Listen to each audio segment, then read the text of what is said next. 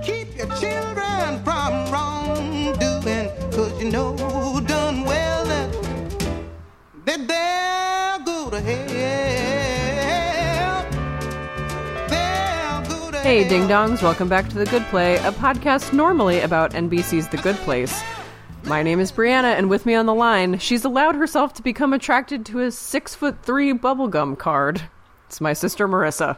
You know, this is one of those I am rubber, you are glue situations because I believe it is you who have become attracted. Look, do I need to post on Twitter our our, our text conversation Yeah, you about you to. watching the pilot? Yep, you might have to. Yeah. but yes, I mean I am also attracted to that bubblegum card, so I imagine Not also. talking- Not also. I'm good. I'm You're set. good? It's you. Okay, it's me. All right. I'm attracted to that bubblegum card, and Marissa His is name is Ted Danson. better than me. she will have better life decisions than me.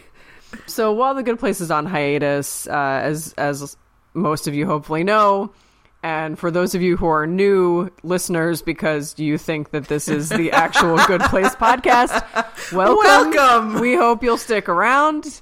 Uh, we don't have the actual Ted Danson, but we are talking about Ted Danson today because we are looking at other shows that are related to the Good Place in some way. And so June, we've decided to focus on Ted Danson with Ted Danson equals Terrific Dude Month. So we're watching other things that he has starred in, and the first show, obviously, we have to talk about is Cheers. So before we get into the episodes that we watched for this for this episode of the podcast, just a little bit of housekeeping up front. You can find us on iTunes, Google Play, and at goodplay.cast.rocks. If you want to rate and review us on iTunes, that would be lovely and that would get you some good place points. And you can follow and like us on Facebook. We have a group, uh, The Good Play, Twitter at The Good Play Pod, and Gmail. You can send us an email at thegoodplaypod at gmail.com. Did I miss anything? No, you are golden. Okay. When the weight of the world has got you down and you want to end your life. What? Bills to pay, dead end job, problems with the wife. Don't throw in the towel, cause there's a place right down the block where you can drink your misery away. Let's all go to Flaming Moe's, where liquor in a mug can warm you like a hug, and happiness is just a Flaming Moe away. Do do do do do do. I watched four. I watched four episodes of Cheers. This is the first time I'd ever seen Cheers. Me too. I watched four episodes of Cheers for this podcast.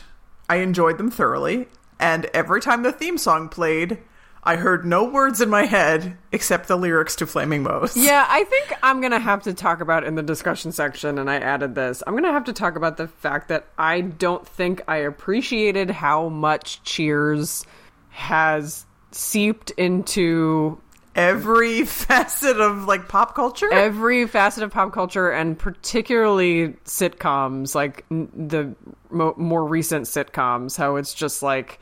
How it has just seeped into all of that. I, I don't think I appreciated it until I watched it, and I was like, oh, I mean, people talk about it as a cultural phenomenon, and you kind of are like, yeah, yeah, yeah. I'm sure it's just some random 80s sitcom. It's like, no, it's, you know, it does have a special place in yeah, history. for sure. So the episodes that I watched were the first two of season one and the last two of season one.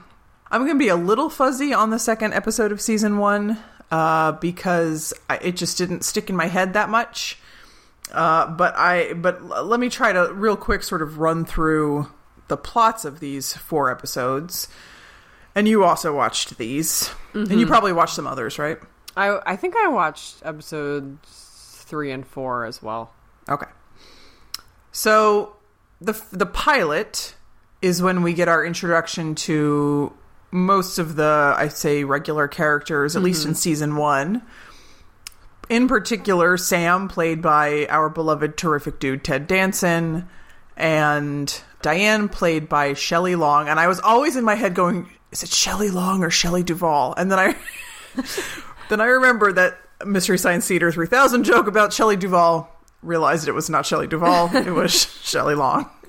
I'm on it now. Okay. Diane, played by Shelley Long. Mm-hmm. Uh, and then the other regulars, Norm and Cliff and Carla. I mean, these are all like archetypes that we know now, right? Yeah. Uh, Coach, who I had never sort of heard of or known about, and who alarmed me deeply. Yeah. Yeah. because he seemed like a walking traumatic brain injury. He definitely. I mean, he makes mention of it. He's like, "I've taken a few too many s- fastballs to the head." Like, yeah, but and uh, up until that point, I was like, "Am I imagining this, or is this a, a harrowing portrait of someone with CTE?" It's like, Yeah. "Oh no, it is. No, it is. Rhea, is that how you say her name? Rhea, Rhea Perlman. Rhea, I think. Rhea is, I think, my favorite.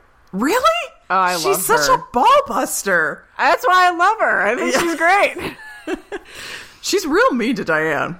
Yeah. Well, yeah. But she's good. She and Sam, I think, have a really nice like Rapport, yeah. relationship. She works at the bar.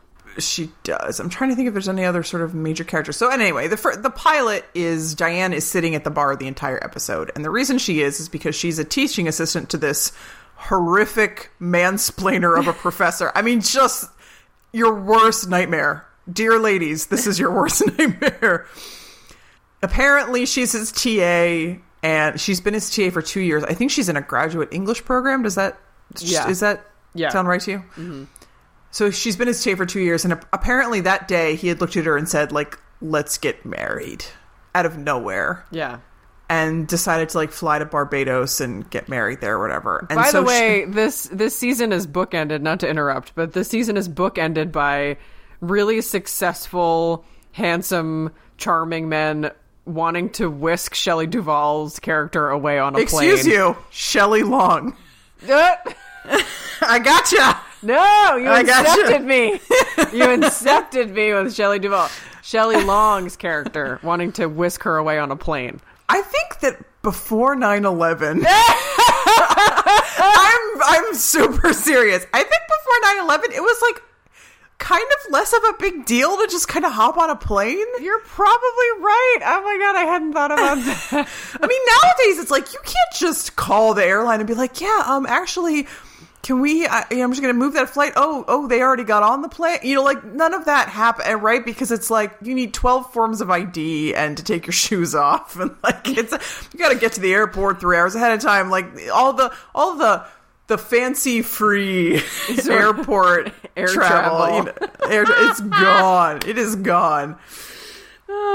This is it was a, it was a more innocent time. Simpler time.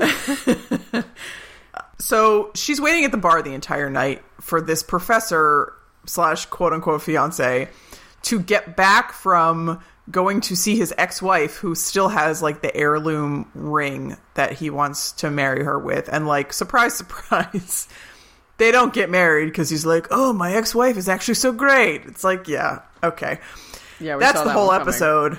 And at the end, Sam offers Diane a waitressing job, and she's like, "No, that's ludicrous." And then she, uh, like verbatim memorizes a like a very long and annoying drink order, and has this moment of revelation of like, "Oh, I'm actually I could be really good at this job." Yeah. So she takes it in her. What was she wearing? So there could be an entire Tumblr dedicated only to the horrific wardrobe of Diane.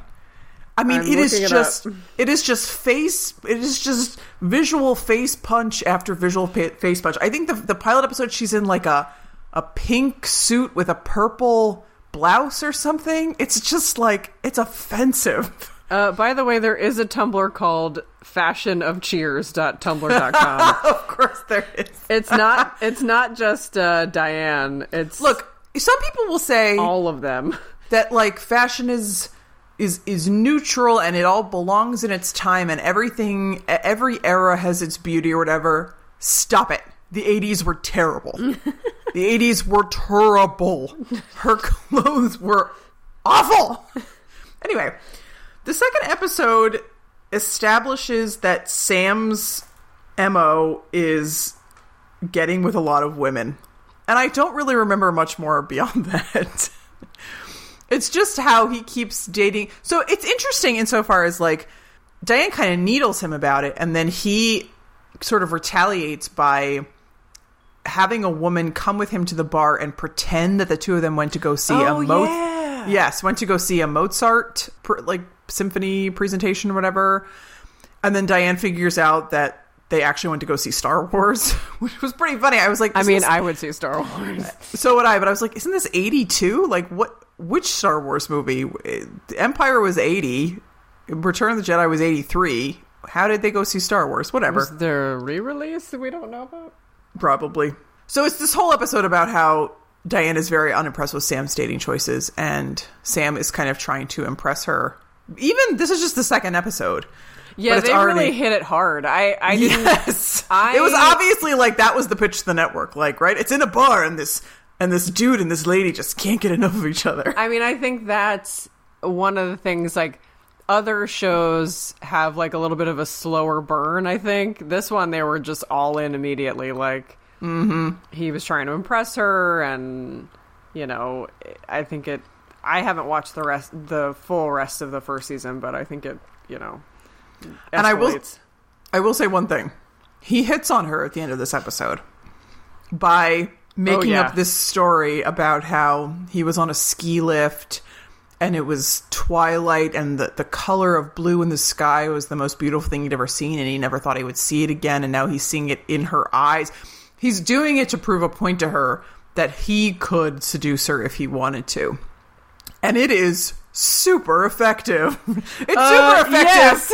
on Diane, and it is super effective to all of the straight women, gay men, and maybe some other people Maybe watching. some people who are like, I guess I am I Cheers sexual. Am I? Ted, Hap- Ted, am I Ted sexual, right? Happy Pride, everyone! Ted Danson is coming to confuse you. It, it was It worked. It definitely It was- worked on me. it was electric. It was Yeah. unbelievable. And it's so funny because, you know, this is a good place podcast. Yeah. And I think of Michael as being this sort of asexual, avuncular character. And not only is Michael asexual, he actively thinks that like sex is gross and kissing is gross, right? He's like, you put your mouth holes on each other, like, ugh, I don't want any part of that. but he's super psyched when Eleanor and Chidi do kiss. That's so. true. Hot diggity dog. Um, but yeah, it is like very because you know I had never watched Cheers before, and I didn't like I knew of Ted Danson obviously, but like I didn't. Ted Danson, I know of him. but like I, but I mean, like coming into the Good Place, I didn't. I wasn't like a Ted Danson fangirl or anything. So this was this was my real first introduction to him as anyone other than Michael, and Right. it is a very different character. it is wildly different. I don't know if you can tell in the tone of my voice, but it did something very different for me personally. You know, it did. Con- it confused my five-year-old, who of course is a big Good Place fan, even though he doesn't understand what's going on. He, I said, "Look, it's Michael. You know, it was Michael when he was young," and he's like, "Oh, okay." And then he's like, "Well, where are Eleanor and Chidi and Jason and and um um?" And I was like, "Tahani," and he's like, "Yeah, Tahani. Where are they? And where's Janet?" And I was like, "Yeah, they're not in this." And then he kept looking for young versions of the other characters. That's adorable, actually. If, Yeah, which I mean, they had an it- episode with like it- it- little Eleanor. Eleanor would have been an infant, right? So this is not, Yeah. doesn't really work. But uh, he was yeah, super. it and then and then he the said, year she was born. Yeah, and then he's like, why do they keep calling Michael Sam? And then he's like, oh, I understand. He was called Sam when he was a little, but then when he grew up, he was called Michael. I was like, yes, that's right. That's very cute.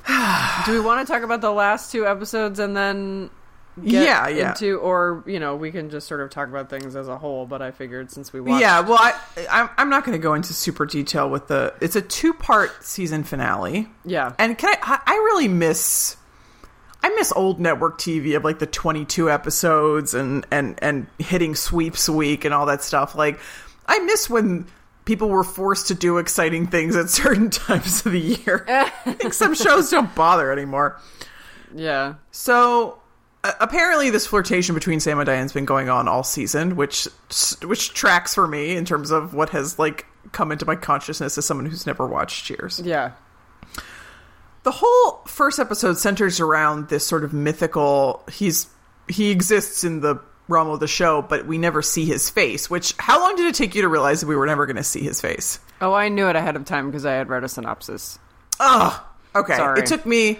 It took me till halfway through the episode before I was like, "Oh, they're never going to show us this guy." So Okay, it's this real question though. Do you think they couldn't cast someone because who's like more attractive than Ted Danson? They would have to find somebody who is no, but I mean like they'd have to find somebody who is like I think it was sort of he's supposed to be perfect, yeah. and you can't cast that, and you're kind of letting everybody imagine in their. I mean, they do give you some physical characteristics about him, Yeah. but they want you to have in your mind the most beautiful, perfect person. Yeah. and that's not doable in real life.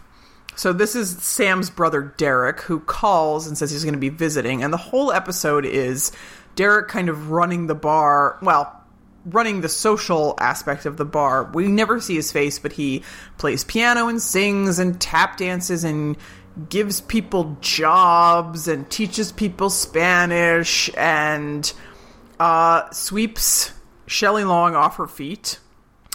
And by the end of the episode, the two of them are planning to fly to Martha's Vineyard. Can I just say something real quick? I I, I lived near Boston for a while when I was in college, and I went to Martha's Vineyard, and I'm not sure that's a plane trip. just I'm gonna put that out Oh, there. from Boston to Martha. Well, it's his own but private it's a jet. it's a Learjet, which my understanding of a Learjet is that it's enormous. oh. right?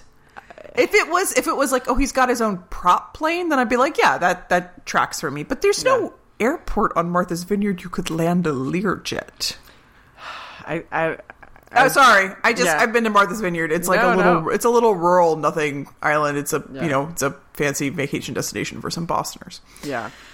Uh, also, we should mention that Sam is like really salty the whole episode because Oh yeah, I mean he's he's tamping it down real hard, but he is so like furious Mopey. about everything mopey. Yeah.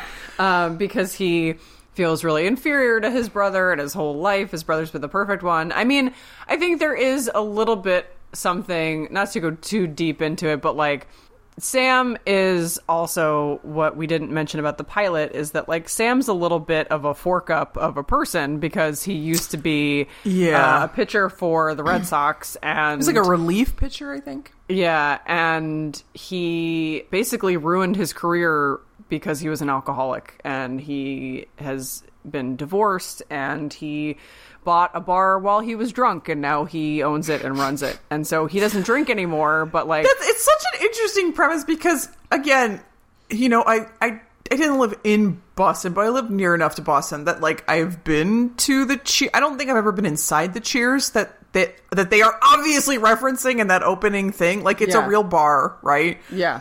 and they have like I can the pictures in the in the cre- the like the opening credits. Like I know where they're talking about, and like you can't buy that bar when you're drunk and fired from the Red Sox. Like it would cost a gajillion dollars. It's not some Well, he hole has in the a wall. gajillion dollars if he's on Why the Red Sox. have? No, a relief pitcher. Cut me a break. I mean, he could buy some hole in the wall, you know, you know, on Jamaica Plain, but you can't. You can't buy the Cheers. That's like in the like that's like a stone's throw from the aquarium for crying out loud. Anyway, This is welcome back to Marissa's Boston corner.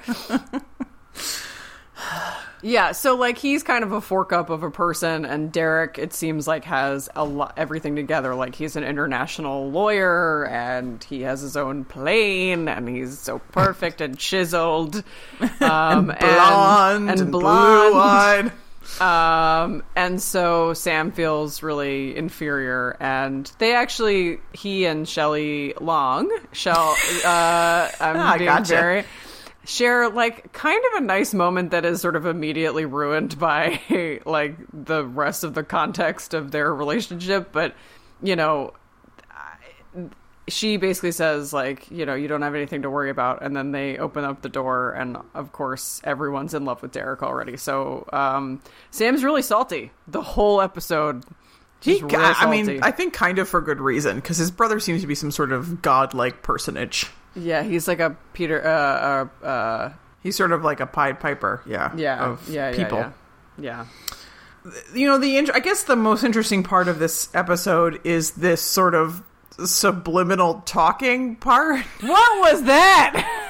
I don't know, and I'm still not sure what we're supposed to think about it. So it's this whole thing where Diana's telling Sam that she's going to go, you know, get on a plane with Derek to Martha's Vineyard. I can't, Martha's Vineyard on a Learjet. I can't. But, and, you know, she's basically like, you know, I'm, I'm going to go then. And, and he's like, well, go then, you know? but then every time she starts to walk away, he mutters something he doesn't know. See, the problem is without moving his lips, right? But he, but the problem is that he doesn't really mutter it because it is everyone on this show because they film in front of a live studio audience. Oh, excuse me. Everyone would like you to know. Every character on the show would like you to know in their voiceover at, in the pre sort of credits bit that you may not know that Cheers is filmed before a live studio audience. But be, FYI, Cheers is filmed before a live studio audience. I- I Rhea just- Perlman wants you to know. Hamm from Toy Story wants you to know. I'm sorry. Every time I hear his voice.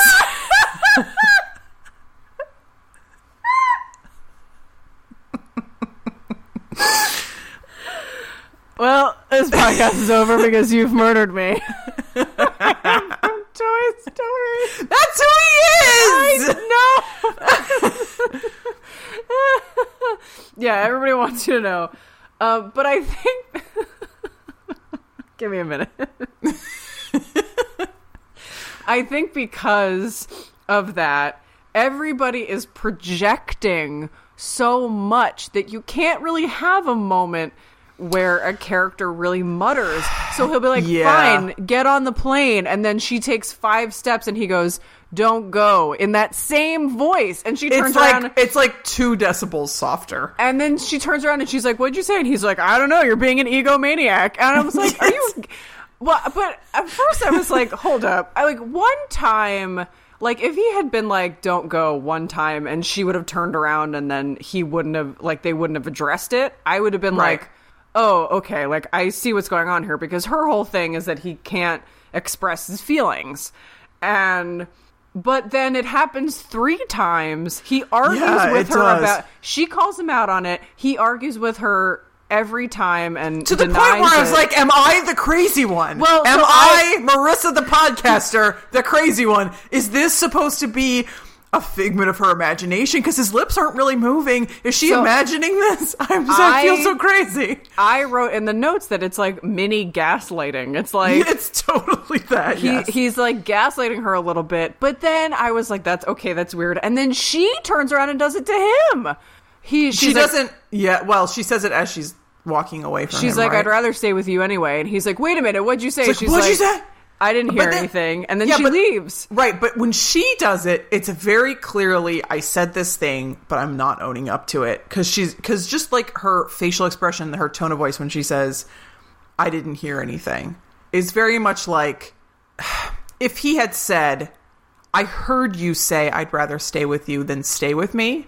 She wouldn't have been like, "I didn't say I'd rather stay." Do you know what I mean? yeah, yeah, yeah, yeah. she said it the way that he was saying things, but she didn't make a big deal out of denying it. Whereas with him, it's almost like it's it's almost like is this an unreliable narrator situation? Is this whole Yeah. episode of Cheers like the yellow wallpaper? Like what's it? Does he really say these things? I guess he really says it, but it's almost like these burps of his subconscious that he like doesn't even realize he's doing, or maybe he does realize. Oh, I don't know, but I I still don't know how to interpret that. I thought that he did know what he was doing, but he was like being so juvenile about it that he just like couldn't let her, which is like I think th- and this goes into this segues us into the second episode. He says, if you go, I'll die. Yeah, I definitely heard that and I was like, "Oh, what's that about?" If she had turned around and said, you just said, if you go, I'll die, would he have, would he have owned up to it? That's an insane thing to say. It's it's very I yeah, that one I can't explain. That one I was like, you know, for him to say under his breath like I wish he wouldn't go. Like uh, this is I'm gonna bring up my favorite show on planet Earth, but there's an episode Is of Psych. supernatural? No, oh, it's good, Psych. God. I'm sure something like this happens on Supernatural too, but you know, Psych has a will they won't they relationship that goes on for a while. And there is an episode basically the season premiere after a season finale where the woman has expressed her feelings and the man is on a date with someone else basically. They the two of them are having a conversation where she says I'm fully capable of keeping this platonic. And he's like, great, so am I. And then she walks ahead of him and he turns around and kind of mouths to like whispers to himself, but how? Right? And you're, but you're, you're supposed to, but she doesn't turn around then and say like, what did you say?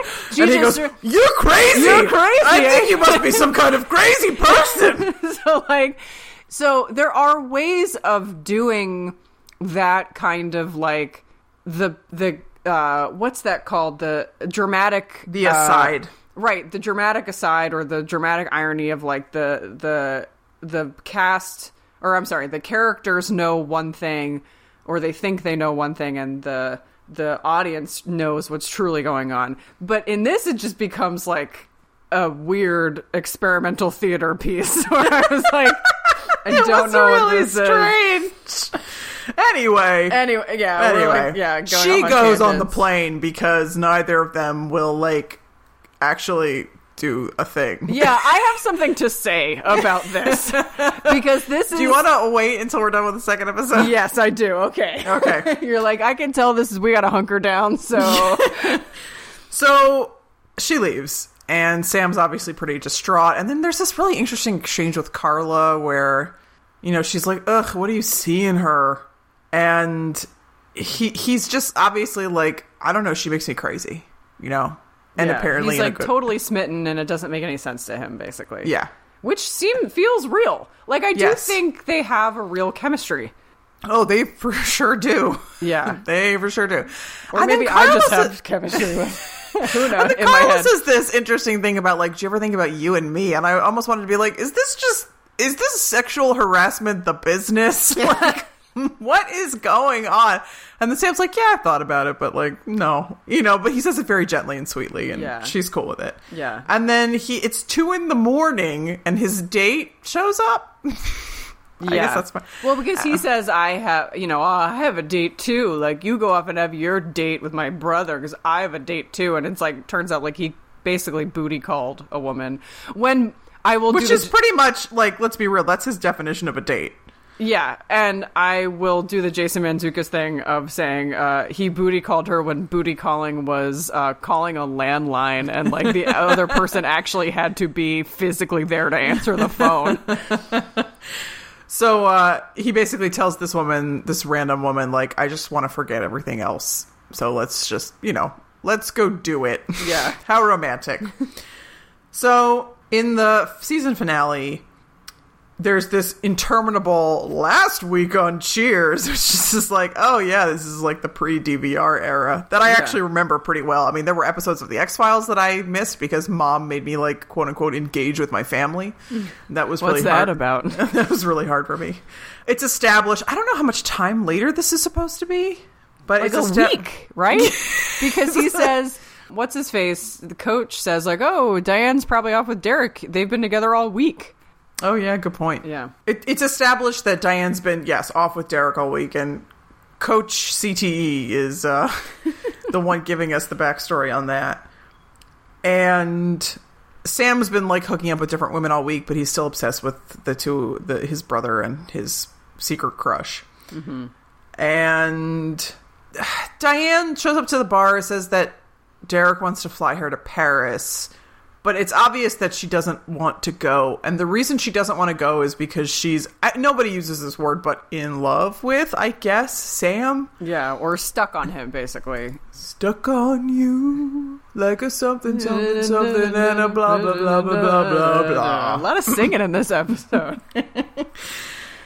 And uh, the whole back half of this episode is Di- Diane bananas. Diane walking into Sam's office, the two of them having an unpleasant exchange, her storming out saying goodbye to everybody in the bar, Like goodbye, like I'll never see you again. Goodbye. Like she thinks that Derek's gonna whisk her off to Paris and like marry her, Basically, That's it. Yeah, that's it. Which is her. it was a different time. Can I just put that up front? it was a different time. There that is not like a that's not a narrative anymore. Like you've been with a guy for a week and he whisks you up to Paris and you get married. That's not a thing. So I also mean, isn't if she it supposed to be in grad school? I think I think the the implication of the first episode was that she was she had graduated and that was like their last session together and he looked at her and said I, I have Oh, interesting. Okay. So she She has a master's degree in English. Is that I guess so, yeah. And can't get a job anywhere else. Well, that's that's a little plausible. yeah. So so this whole back half of this episode is just storming into his office, shouting match or something like that, storming out, saying "Uh, goodbye. I'll never see you again. All of you bar patrons, everyone being like initially like, oh bye Dan, and then by the end like, bye Diane. Like, and Diane, goodbyes are more effective when someone leaves.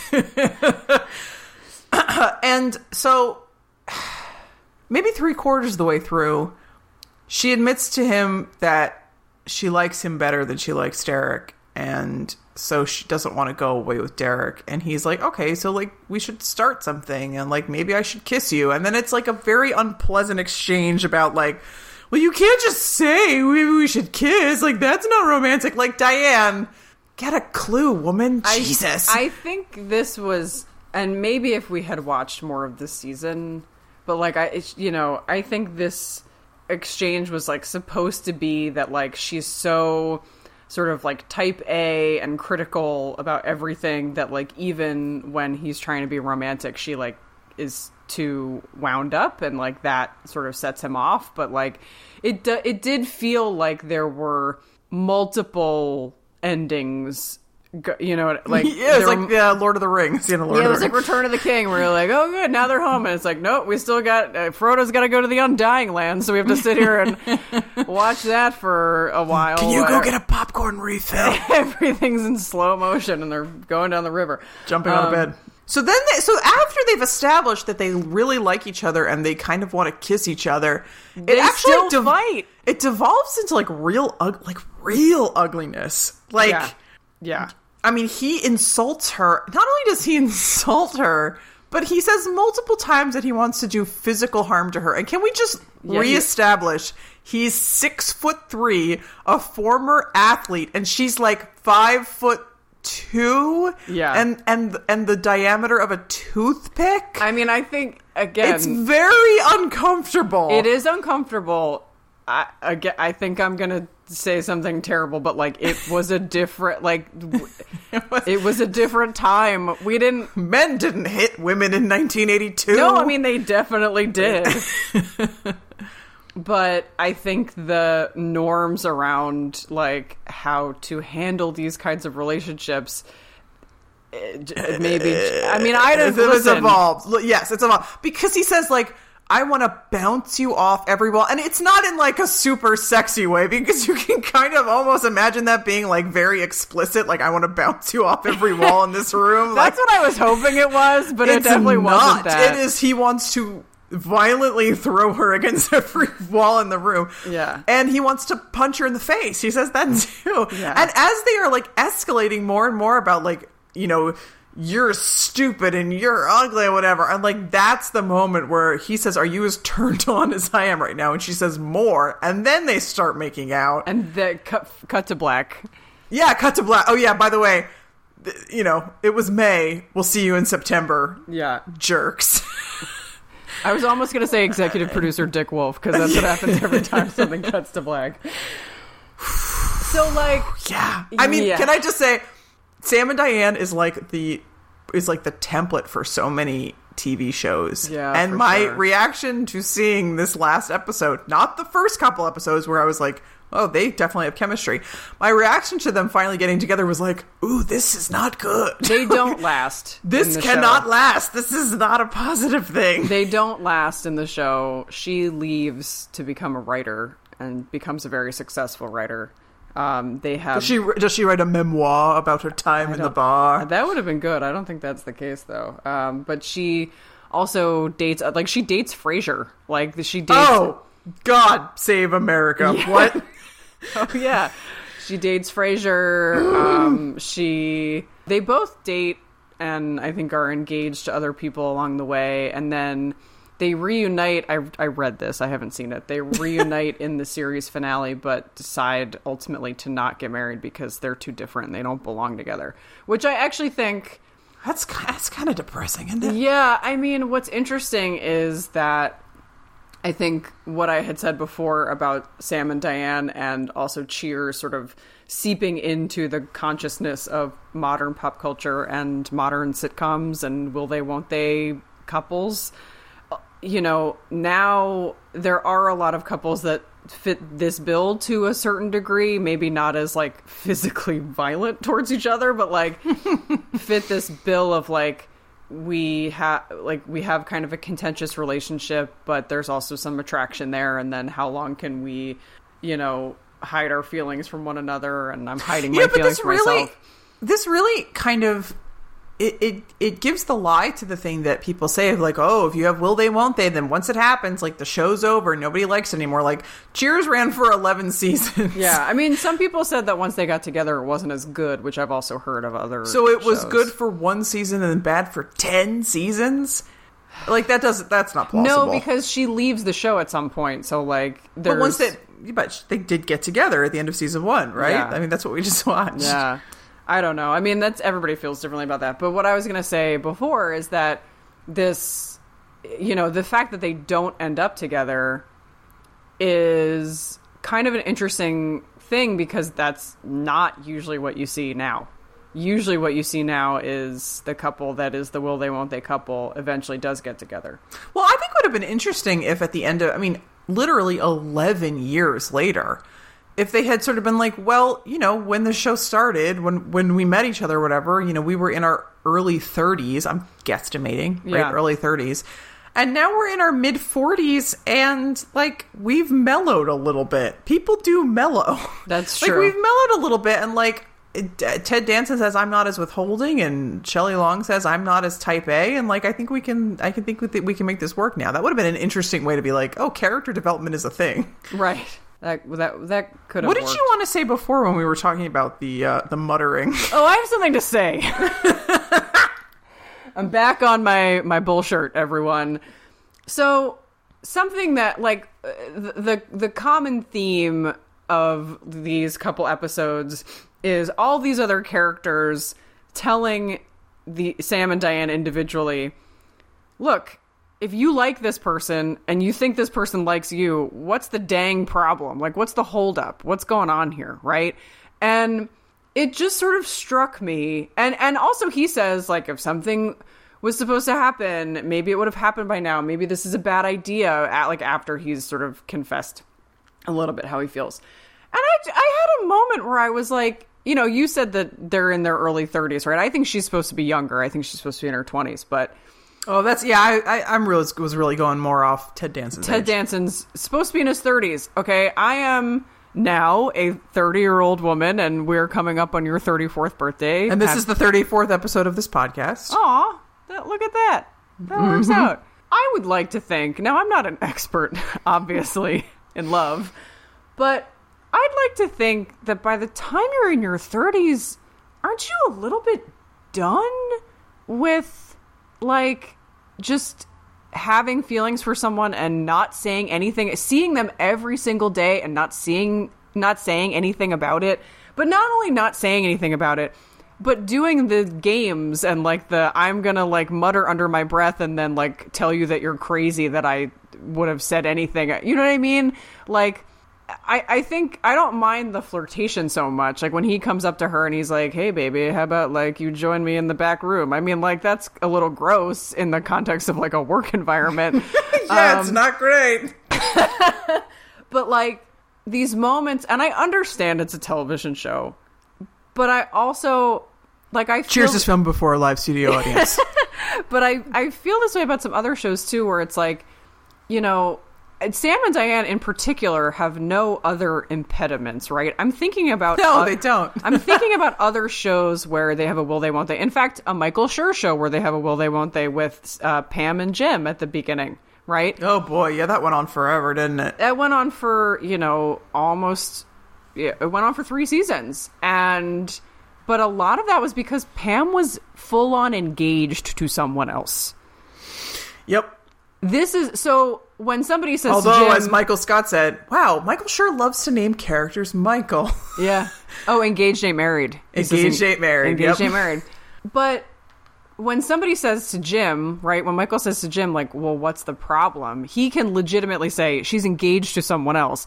People are like, "Hey, Sam, what's the problem?" And he's like, "I don't know. Leave me alone." And Shelley and Shelley Feelings are hard, and that lady is annoying me. yeah, and Shelley Long is like, well, I just he's so withholding. I wish he would just say something. And I'm like, well, you know, you can maybe I'm putting a 2018 spin on 1982, but like you can also say something. And now you find yourself in '82. like she keeps coming back to the like back into the back room. She does this like three or four times oh, it's it's a hundred times. to get him to say something. Where when all she yeah, has she to she do, what she does is she went she goes and gets a a chalkboard, and I'm I'm like cringing even thinking Yeah. about this. She gets a chalkboard and she runs her nails across the chalkboard to to torture him into admitting to that coerce him into saying into saying I want to be with you. I want to spend time with you. Instead of just, I mean, but this is, I mean, and maybe this is sort of the evolution of like where we are now and how I feel about the world and my own relationships. But like, girl, if you have to work that hard, like either say what you want to say and let it be, or drop it right if if your deal is that this guy is so withholding i mean and that's i'm sure that's to a degree why they don't end up working out right because fundamentally these people are a mismatch but i think the thing that i noticed while i was watching it was just like you know i'm i am now around the age that sam is supposed to be and the Uh, wa- I think you're a little younger. yeah. But the way he's behaving is just so like look, I will be the first one and I have already said it. I think he's got a lot of charisma. I think he the way he leans He's. in a doorway. I think. I think that. The, I think. I think I texted you was Ted Danson is weaponized charisma. He is. He is weaponized charisma. I like the way he leans in a doorway. Is all I'm saying. He's he he is just sort of he's got a lot of and you can tell like this is a this is a guy if you're thinking about Sam as a real person like this is a guy who has never had to work that hard for a woman's attention Yeah, he literally says at one point that playing hard to get means he has to sit through dinner, which Right. is like, oh boy, okay. yeah so Isn't this the AIDS era? oh god let's But, not even like- uh, but like really, I mean, there was a time in our history where just casual sex was like a laugh line and such not a big deal. And then AIDS happened, and I think '82 was like, like sort of the height of the AIDS crisis. god you're right You know, there was a surprisingly um, sort of progressive moment in one of these episodes. Yes, I think it was the second. Was it the pilot or the second episode? I think it was I think it was. I think it was fi- the second episode. Okay. Well, one of those. where a guy comes in basically depressed because his son, who is a a white man, has brought home a black male fiance. Which I I was even like fiance. They did not have gay marriage 36 years ago. No. Of that much, I am sure. Yeah. but. Yeah, I mean the general consensus among everyone is like, yeah, you know, you gotta like love your son and accept him, or you're gonna lose him. And I was like, oh, oh okay. Yeah, like, I thought that was going to go in a way different direction, but they yeah, there it was not a single homophobic joke to be made. It was pretty great, actually. Yeah. But pretty sure the AIDS crisis was in full swing. yeah, so so the fact that Sam is nailing anything that moves is like a little bit like, oh, that's that's interesting, right? my train of thought is essentially just like just I mean, I know this doesn't make for Nut up or shut up. Yes, thank you. Like I, I I know this doesn't make for dramatic tension, but I just think this is why we have not been hired as television writers yet. But I think there's a way to do it, and other shows do it. And even this show, to a degree, I think, you know, if you dial it down a little bit, or you, or you, you put it on like a low simmer instead of her like barging into his office a hundred times in a row to try and get him to say something. It's like give him a chance to say something. Yeah, what if Ted Danson's tack was like, my brother can give her such a better life than I could give her. Right. Like- he's wealthy, he's he's successful, and I am sort of like a dry drunk in a bar and, and that I work seven days a week. And like she would be happier if she if she had the kind of life that she imagined. And so I'm just gonna keep my mouth shut. Like that's a relatable, interesting barrier to put up between them. But Right. instead, it's just sort of this shallow, like, well, I'm not going to say that I like you. And like, it is called out in the show somewhat because Carla's always the one who's like making fun of Sam for acting like a high schooler. Yeah, I I, I But did love it's, that. But it's, but the show is still like leaning really hard on these adolescent tropes. Right. I mean, and that's and I've seen that in other shows. Uh, I don't know if you remember this gem from the early '90s, um, but Brotherly Love. Uh, is that the one with goo? No, no, no. That's my brother and me. Dang Bro- it. Brotherly Love is with um, the Lawrence brothers. No, I do not remember this. Joey oh, and oh, Matt oh, and oh, Andy. oh, oh, oh, oh, oh, oh.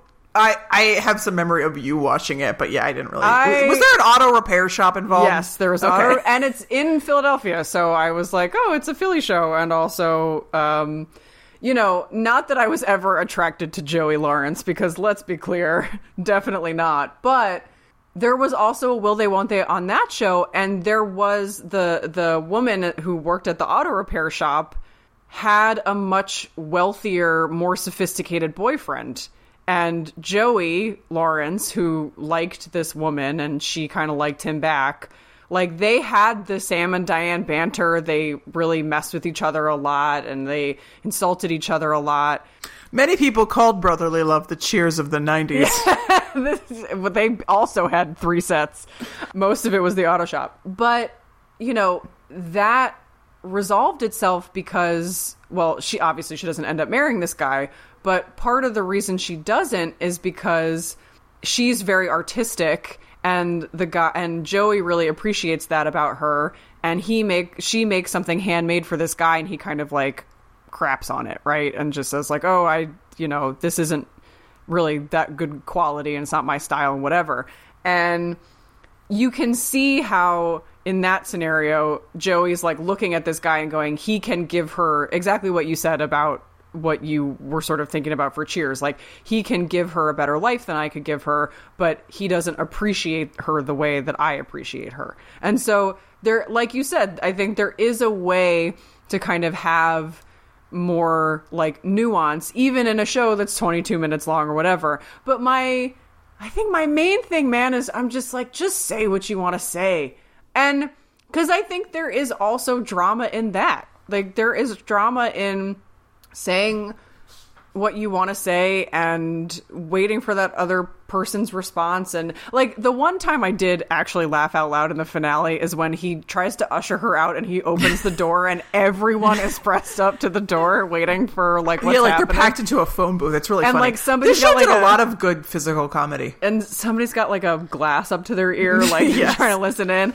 So like that's really funny, but I just feel like th- they have good chemistry when it's normal, and then as things escalated, I was like, I'm exhausted by this. Yes. You know, it's funny.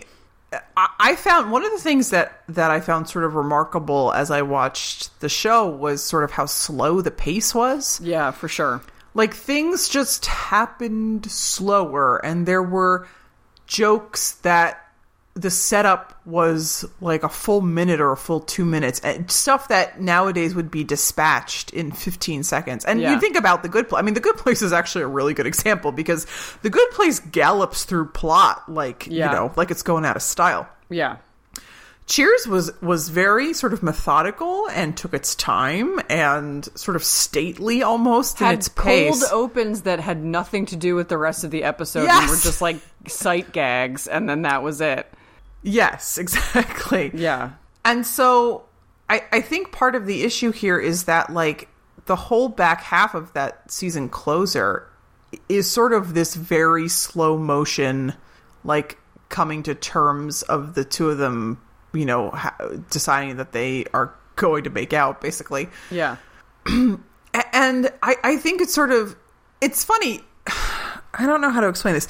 Each episode is sort of slow paced. But also, I think that the difference back then was that they could not assume anyone had seen any of the other episodes. Like Oh, that's a good nowadays, nowadays, I mean, The Good Place is not going to catch you up on every single thing that has happened. Do you know what I mean? Like, Yeah. they sometimes do a really quick hit of like here's like the major keywords that you need to be on the lookout for like medium place mindy st claire okay go like Yeah.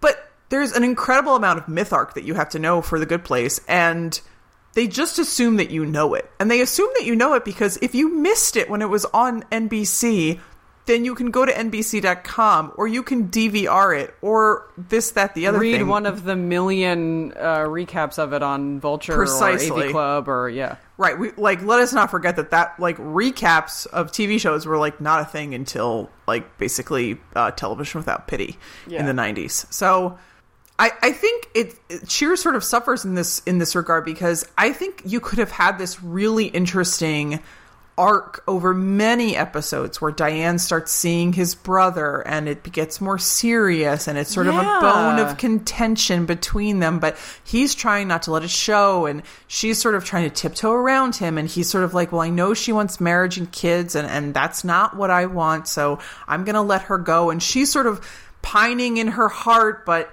he's not giving her anything, so she's like, "Well, I better grab what I've got," and and Maybe you know, she's being practical and yeah. Right, exactly. And and so over the course of maybe eight episodes or something, remember it's a 22 episode season, right? Yeah. Eight episodes is still a small portion of it. Over the course of like eight episodes, it's like a plot point and it keeps coming back and back and back. And then in this in the two se- or maybe you only needed one season finale, you know, not a two-parter but whatever. But it all comes to a head and and and everything that has happened sort of gets explained almost like you know the season one finale of the good place Yeah. where, like all this stuff that has built up all gets explained which would have been to my mind like such a more interesting and satisfying thing but you have this problem of like they could never assume that anybody had seen any other episode of this show Yeah. because if you missed it you just missed it man Yeah. Or I mean I think to your point too, like make Derek a worse guy or like or something where like give him you know we have he's introduced in the first part of the season finale and everybody loves him. And oh he got norm a job and he's teaching coach spanish. And then in the second how episode coach gonna learn anything with that tbi yeah, that's a great question.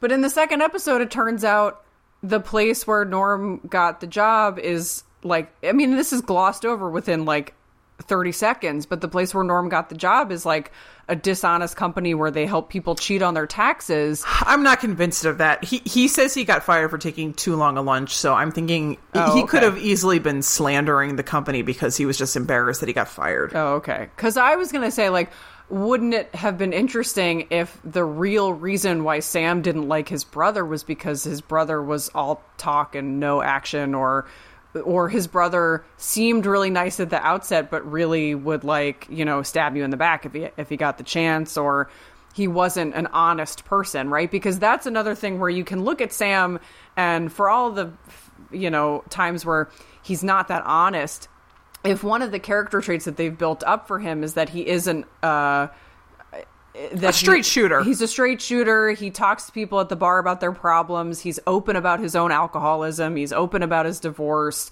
He's, you know, he is open with, you know, Rhea Perlman about like her anger issues, right? In one episode that I watched.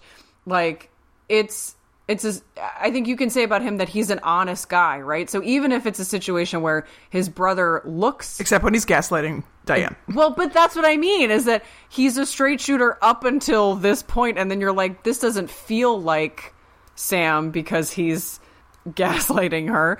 But if it were the if it were the dichotomy of Sam is a real straight shooter, he just has kind of but this is the one area where he has trouble talking about his feelings versus a guy, you know, she says like, "Oh, Derek's offering me a commitment." My, in my head, I'm going, "You've known him for a week. He's i'm not saying it was a different time Right. But he's not like he's offering you a commitment because he's offering you a trip to Paris. Okay, sure. Um but like what if the reality was that like Sam knew the whole time? It's not necessarily just that oh, I don't like you two together, but I don't want you to be with him. Maybe she says you don't want me to be with him because you're jealous, but what he really means is I don't want you to be with him because I know how he treats women and I, I know how he treats other people in his life and he's not He doesn't really guy. have a leg to stand on with the how you treat women theme. That's I'm spitballing here. I'm I'm if we're gonna if we're gonna We're revive gonna rewrite cheers, cheers. from the beginning. Yes. Listen, if we're gonna stage a, a modern retelling of Cheers, by the way, it was basically How I Met Your Mother because they spent all their time in a bar. Um, there is actually an episode of How I Met Your Mother where um, they have a, a nickname for Barney's character and that he doesn't like, but everybody uses anyway for the whole episode. And when he comes into the bar, they all yell it at once, like they do for Norm. As you said, it has seeped into a lot of popular culture. Yeah. Um, yeah. Yeah, right. We the, the the relationship between Sam and Diane, as like iconic as it is, feels like it could have been handled so much better. Yeah. I mean, wait, you you have this amazing starting point of these two actors who have this like total spark between them. Yeah, they just definitely do. undeniable chemistry, and you could kind of like build a castle out of that, and instead they kind of build like a Radio Shack. I think another show that does the will they won't they really well. I don't know how much. I don't think you really ever got into the show, but New Girl, No, which I love, and they have a will they won't they. They have like an on and off relationship with um, Jess and Nick, who I of course love because I love every like crotchety. But Nick also, like Sam, works at a bar. Doesn't like talking about his feelings. He's a very, now that I think about it, like a very Sam Malone character, except he's not as uh, charming. He's like very awkward and cranky. Well, maybe this is a decent time to talk about the fact that like a lot of the Sam and Diane, uh, the unspoken thing between them is actually like a class divide. Like she is now. I don't know about economically, right? We're talking about like socially, social Yeah. class. She is upper middle class, right? She has a graduate degree in something useless. And so that's a that's a mark of the upper middle class if ever I Yeah. ever I saw one. And he is a blue collar, essentially a blue collar worker, right? I mean, he owns a bar, works the bar. He was a pitcher. I mean, these are not again economically. It may be that he's much more sort of comfortable than she is, but it, it's a it's like a clash of social classes where she has she's very highfalutin you know she loves mozart she wants them all to listen to opera that was a that was a bit that went on a long time Uh, by the way, um, speaking as somebody who one time had to sit through one of the Wagner ring cycles, no, thank you. No, thank you. it's I a was- really interesting and i put interesting in um scare quotes i guess it's a really interesting like thing that you think that this is the you think this is the opera that people should get into like no there's a lot more accessible operas out oh there Oh my god, it is so long. When I first moved to New York, aside, this is a little tangent. When I first moved to New York, I was working with a guy whose wife had opera tickets and she couldn't go. So I went with like some rando friends of theirs and because they gave me their ticket and I was like, wow. I mean, I was very, very new to New York, and I was like, so sort of starstruck by the Metropolitan Opera, and it's a gorgeous, obviously, gorgeous complex, gorgeous building. I was like, wow, this is incredible. did you kiss somebody at the met ball I d- uh, unfortunately, uh, it's a different. That's the No, Metropolitan. who does Museum. Tahani? No, who? Oh, that that's the Met. Oh, who does Tahani claim to have snogged at the Ryan Met Ball? Gosling. Oh, Right. Yeah. Um, Metropolitan Opera is different than the, the Met Ball, but you know, I was just completely starstruck, and I was like, "Wow, this is amazing! I can't believe I'm at the opera. Like, I'm such a New Yorker, right? Whatever." And then I had to sit through a five hour, and it was No. one of them. It was five hours long, and it was in German. I was like, I don't know what the heck, and it was the Valkyrie. So like, at least I had the the um. But at least I had the Bugs Bunny episode to like guide me through that portion of it. But it was five hours long, and then I had work the next day. And, like the fact that she is being like, "Oh, the all of the Wagner ring cycle, like the the whole thing is on TV, and like you'll all be mesmerized by it." I was like, "Lady, Mesmerized for the next 40 hours yeah." Basically, I was like, what with commercials. Cut me a? Yeah, break. no thanks. So Diane, Also, Nazis. yeah, also that the the pan Germanic anti-Semitism. Yeah, no thanks, Diane. So just speaking for everybody else in the bar. no, thank you. yeah, that gag went on for a long time. But but Yeah. so she is like high culture, highfalutin, uh, you know, overeducated, uses five dollar words, that kind of thing, and he is Yeah. like salt of the earth, you know, rangy kind of.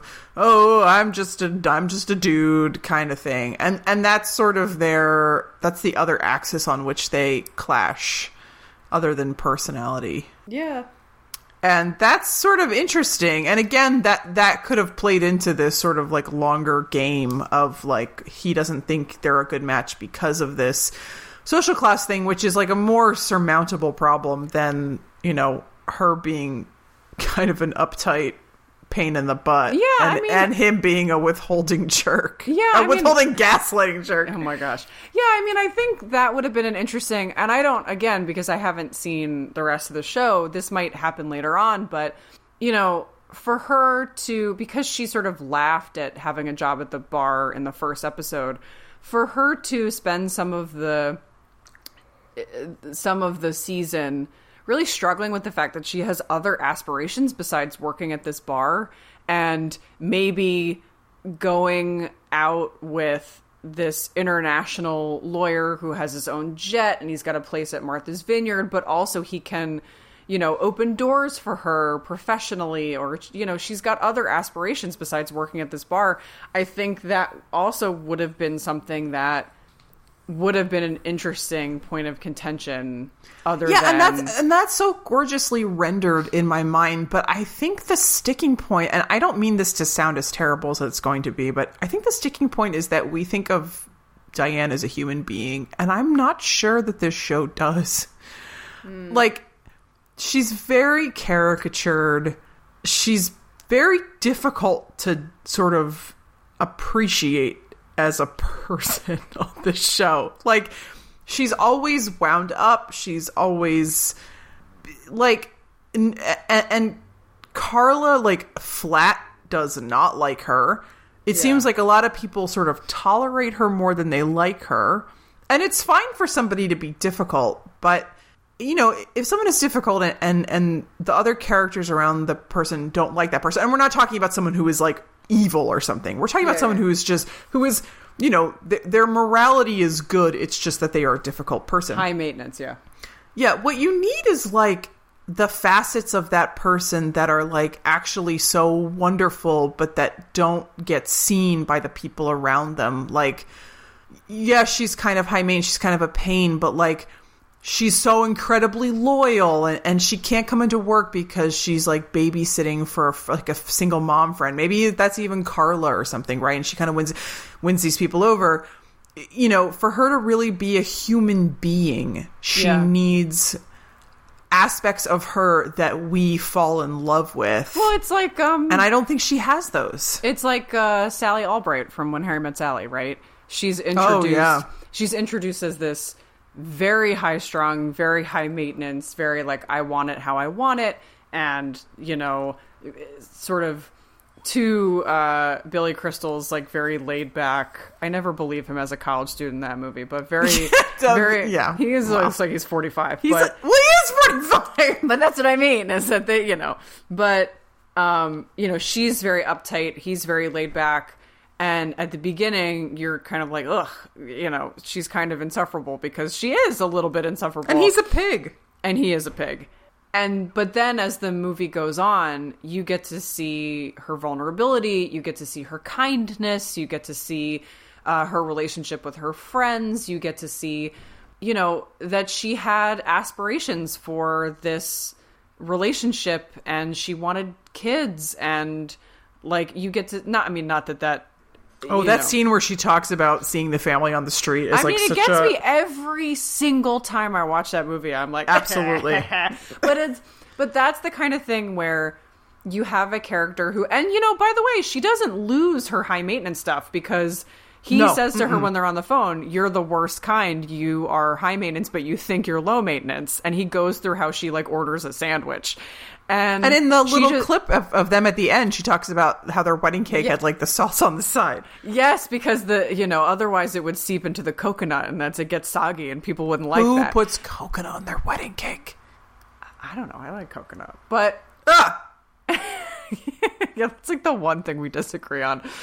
So she doesn't lose her high maintenance stuff, but it becomes an adorable quirk because by the end, when Billy Crystal runs up to the building and says, you know, when she's at the at the party for New Year's, he says, I love that it takes you an hour and a half to order a sandwich. I love that you get cold when it's 72 degrees out. I love these things about you because I love you and I want to spend the rest of my life with you because also like I love when we spend the day together and I can still smell your perfume on my clothes. Like it's you have you have watched them progress as people together and you have seen her be kind and considerate and gracious and funny and you know and in some time and it's- in some cases also like very stern with him and like very um Oh yeah, you know like when he has they- that breakdown in yeah in, in uh, Carrie Fisher's apartment. oh Yeah, Carrie Fisher but like R.I.P. Rest in power, Carrie Fisher. Yes, forever. So like we get to see all these different facets of her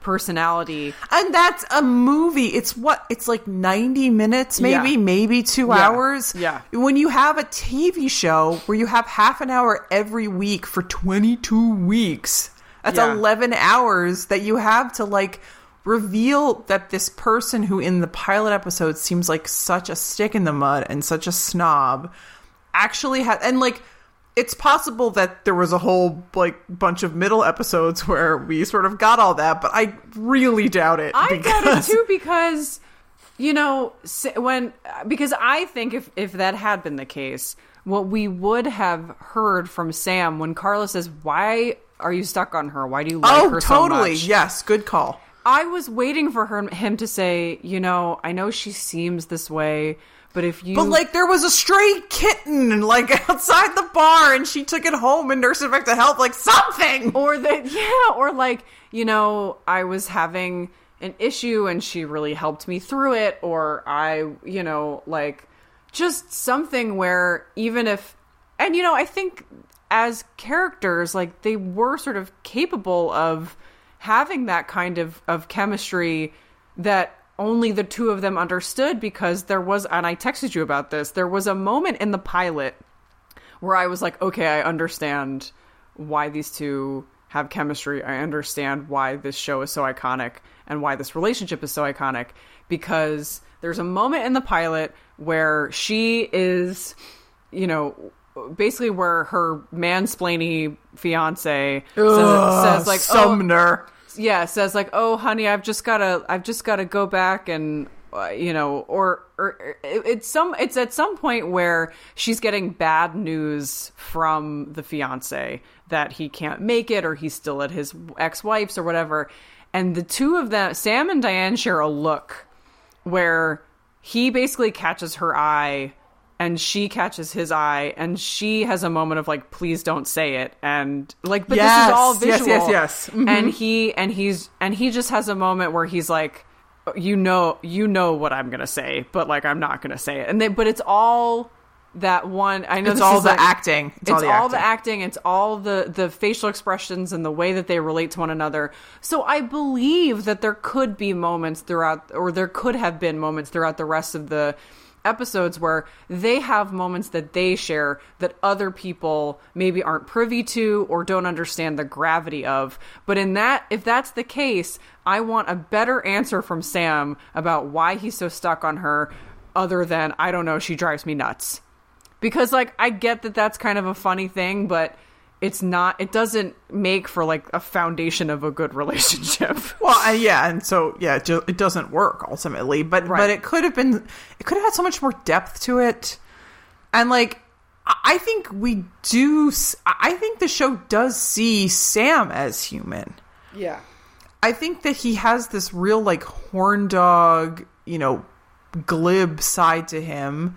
And also, you know, he he does this tremendous act of kindness in the first episode where he offers Diane a job. Now you can say like he has ult- ulterior motives there, um, and that's probably correct, but he does sort of give her throw her a life preserver in this very dark hour, and we sort of see him kind of just being the calm axis around which all of the bar life sort of rotates Yeah. Or revolves or whatever. I'm I'm trying to think of you know, I only uh, the last two episodes are sort of a bad example because he's in such a mood the whole time.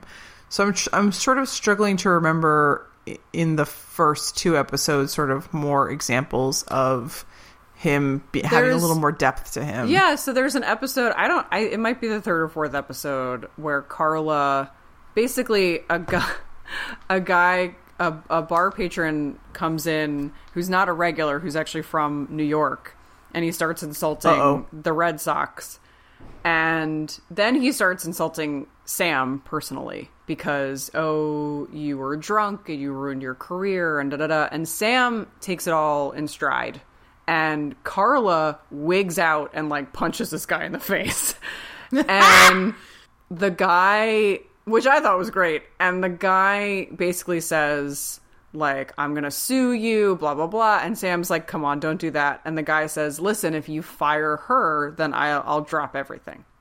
And what the rest of the episode is, is this kind of like real exploration not exploration but like you know getting into carla's sort of anger issues and um sam basically she's like oh you're not gonna fire me right and he's like but you know this is a serious thing like i could lose the bar and he says listen i'm your friend i think you should go um diane recommends a counselor and Sam really convinces Carla to go and is like, I really think you should see this counselor. And she does, and it works.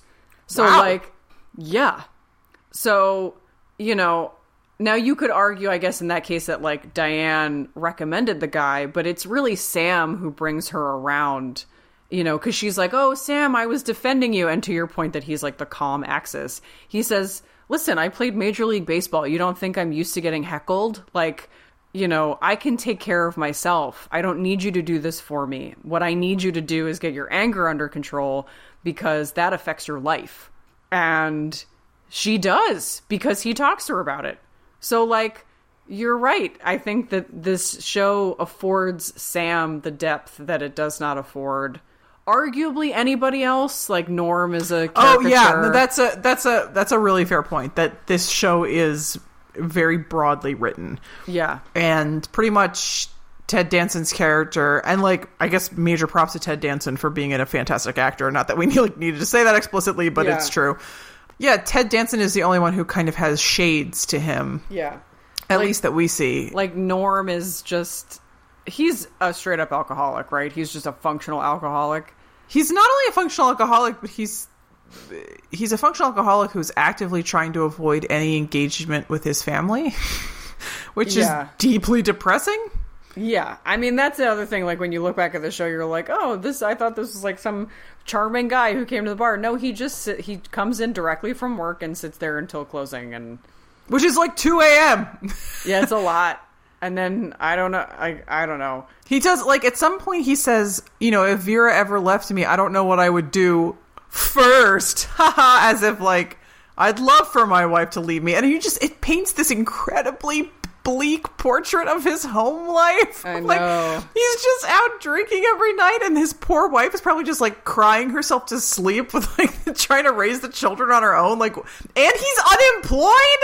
Like, how do you go out drinking all night when you're unemployed? A At least if you have a job, you have an excuse. That's I, that's a great question. I don't know, but yeah, We so- have to feed our children, Norm. No, I gotta go down to Cheers. Like other guys are really worrying bye. about me. Like, oh my god. so that's like you know the other characters are are very as you were saying broadly written and so Yeah, they're they're mostly one dimensional. but the problem is that if you're going to put that much emphasis on Sam's relationship with Diane Diane Which there's an incredible amount of emphasis, right? Like I didn't realize how much the show was written around it. I didn't either until watching these episodes and going like oh they really went for it but in, if that's the case like I was saying y y Diane has to be better rendered than she is. She can't just be a caricature because if you're gonna hang, if you're gonna hang the hat of the whole show on these two characters, it's a testament to Shelley Long that they have the chemistry that they do.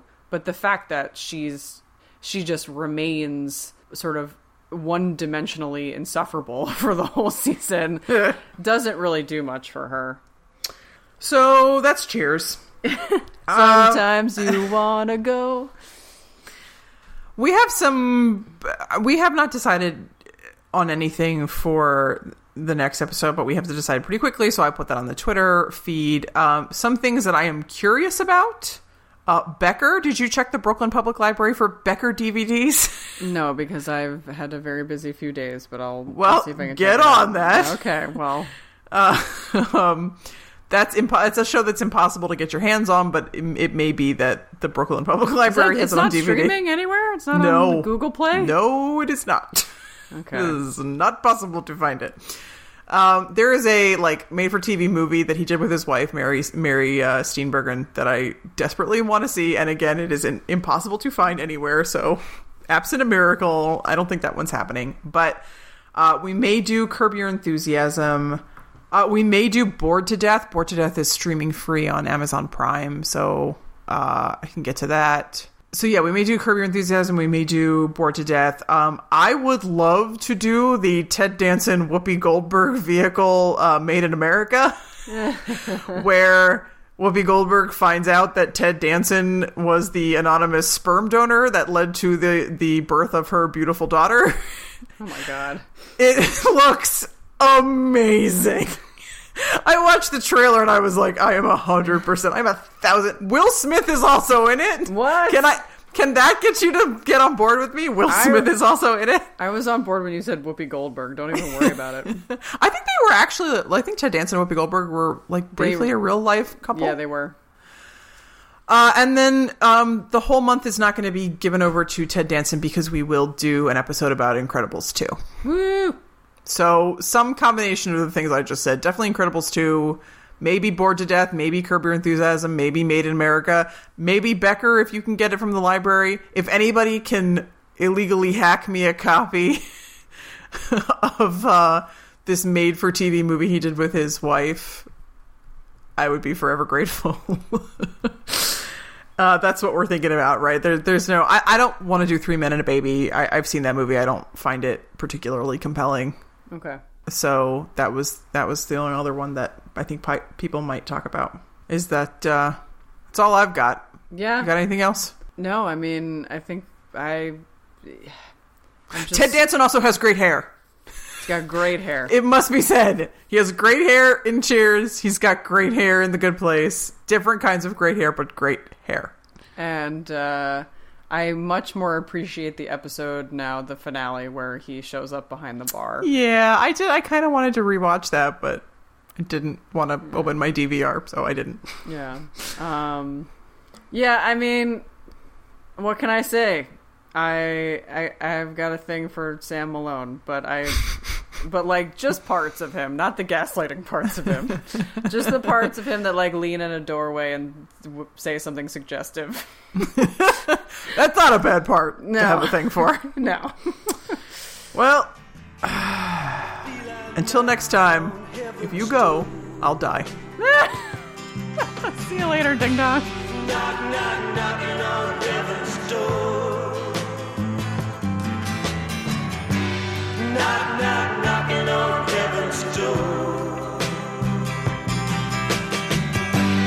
knock, knock, knocking